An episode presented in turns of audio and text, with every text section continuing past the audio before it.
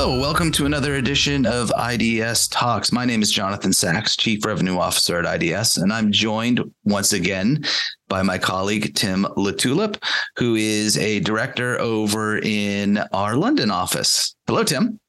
Hello, Jonathan. Thanks for having me. Absolutely. So, uh, we're here today to talk about version four the latest edition of D3, your delightfully digestible data.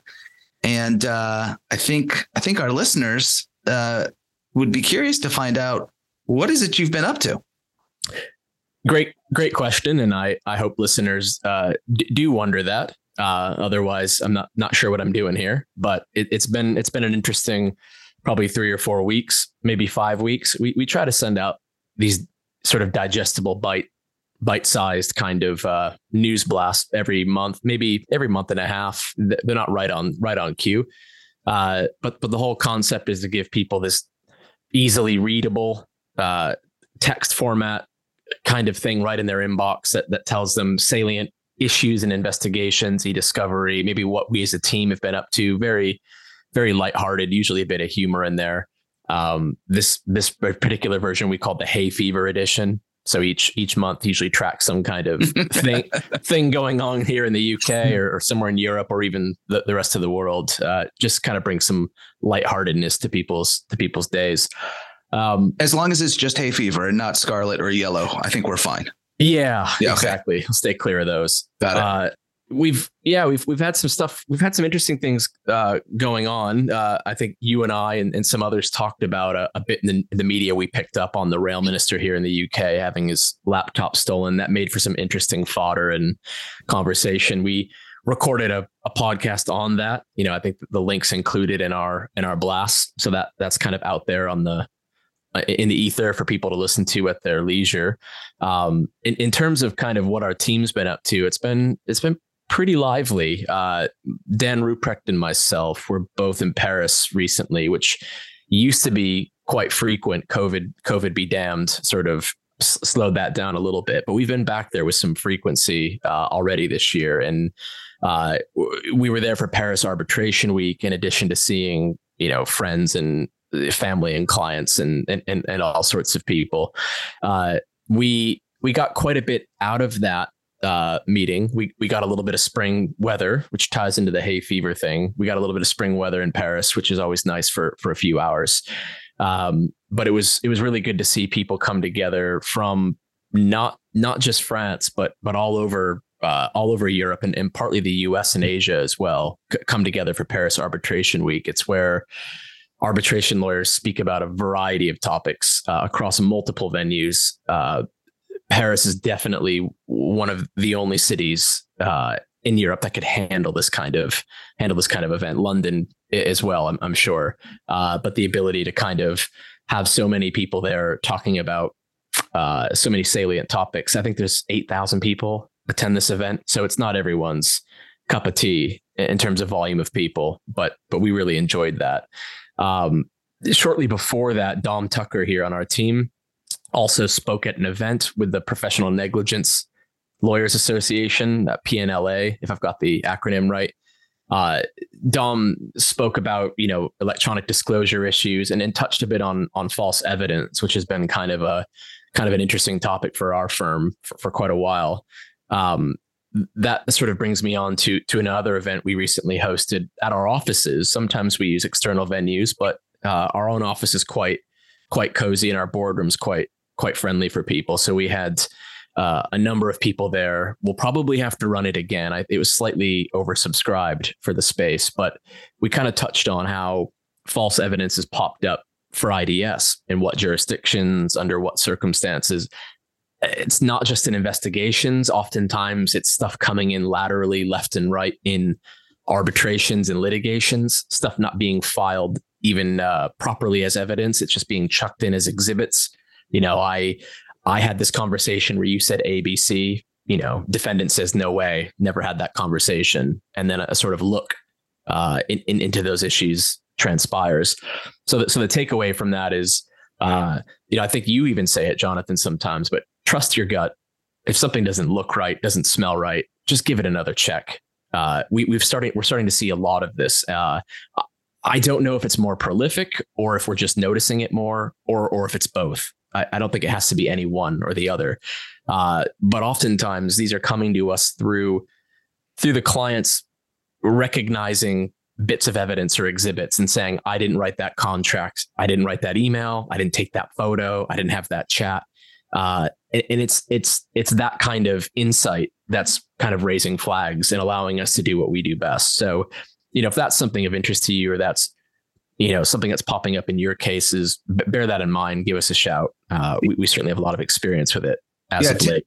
Tim, we actually, uh, uh, I've had the pleasure of uh, having a podcast or two on the topic of fake evidence with a couple of different uh, experts here at IDS, whether it's involved contracts, uh, signatures, text messages, uh, even uh what uh, Mark G. and Turco, um, IDS's chief technology officer, uh, describes as a fake computer where we were imaging a computer and the computer was bought three days prior to the uh, to the capture. I believe, if that's correct. Uh, and I want to go back to the trust your gut because I think one of the things that that you say and and other folks at IDS say on that trust your gut piece is, you know, if there's a, a single piece of evidence, there's no original and no chain of custody, and it's a complicated dog ate my evidence kind of story that's when if your spidey sense is going off your gut's telling you something's not right that's when it's the, the time comes to reach out to folks like you and other members of our team right? Go to an expert to get a second opinion uh, to determine whether or not your gut was right or not. Is this fake? Is it not Yeah, that's right, and and that that sort of second opinion is key. I mean, sometimes these things come to us after one or two or more people have have sort of dealt with it. Uh, we're, we're not always the first port of call, and that second opinion, from our perspective, isn't necessarily expensive. I mean, I know that that, that can be relative based on quantums and budgets, but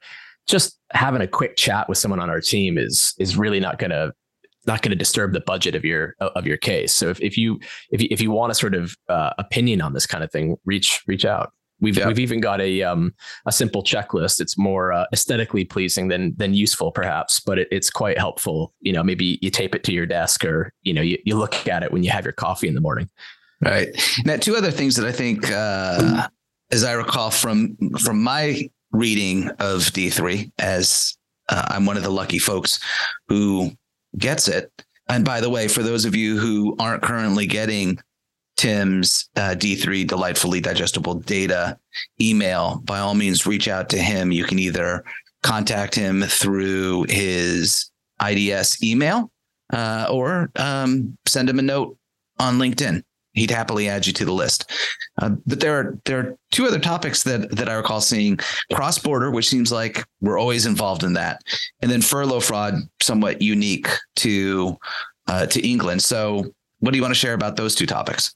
Yeah, I guess in reverse order, I'd I'd I'd steer anyone to uh to, to articles and recordings with Dan Ruprecht on uh on furlough fraud. I mean, I think he's recently covered some bits on that. We our, our team were a little bit I won't say premature, but uh, we were certainly early to that that sort of line of thinking. The, the, the whole of Europe and the UK in particular was still in, you know, hold on tight mode, kind of trying to trying to stay alive. And that was the purpose of furlough and bounce back loans and all of the things that the the Treasury here did uh, to keep things alive.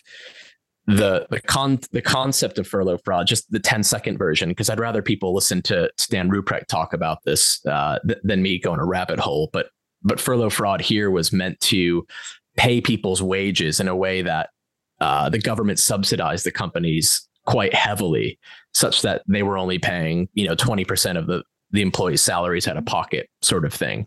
But the idea was they were meant to go home and sit sit down and not work.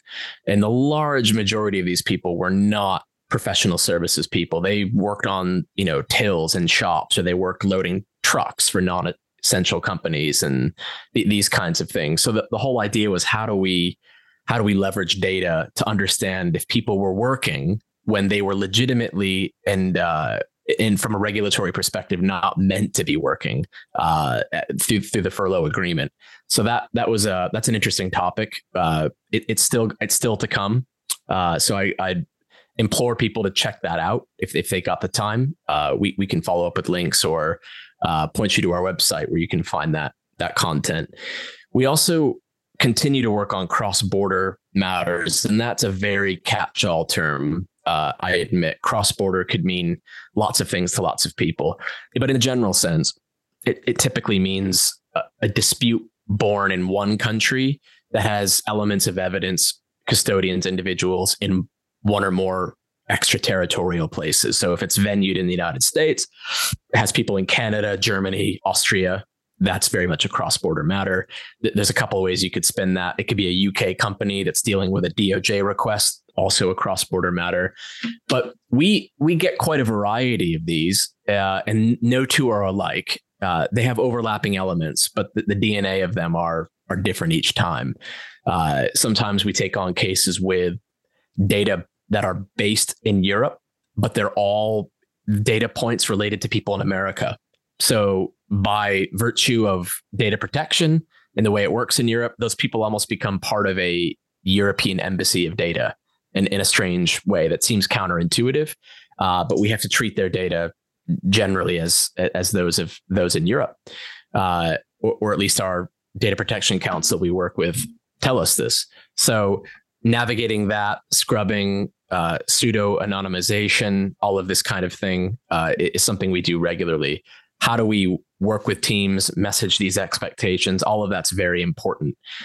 There's rarely a, there's rarely a time where we say no, can't do it, won't do it, full stop. There's usually some kind of mechanism we can work out as long as legal advice has been brought in data protection lawyers have given consideration you know we, we know where to raise the flags we know how to effectuate uh, the transfers as and where. We're, we're happy to see it continue. Uh, obviously it's uh, interesting uh, work for our firm but i also think it, it's a nice segue into to what we're looking forward to uh, in the next couple of weeks. So i'm speaking again uh, I think it's on the 13th of April, but it's with the American Bar Association, ABA, uh, and it has to do with American disputes uh, and American corporations and their lawyers understanding and dealing with data in Europe and how how it makes it way back to the U.S. under what circumstances. Now we don't give legal advices; we're not a law firm, uh, but because we deal with it so heavily, uh, it's it's definitely a place of comfort for us uh, and it's a topic I like speaking about. So I look forward to speaking with uh, my esteemed colleagues on the ABA panel uh, on that very topic. Nice, nice. Well, um, Tim, I was uh, I was looking forward to getting your D three email. Uh, I enjoyed reading it. Admittedly, I was aware of a lot that was in it, but sometimes I forget all that that you and our colleagues over in London um, are doing. Um, so I wanted to, to thank you for continuing to put that content out. Again, if you want to get on that list, um, reach out to Tim. Um, I also want to thank you, Tim, for joining us today, as well as our regular subscribers and those that may be first time listeners.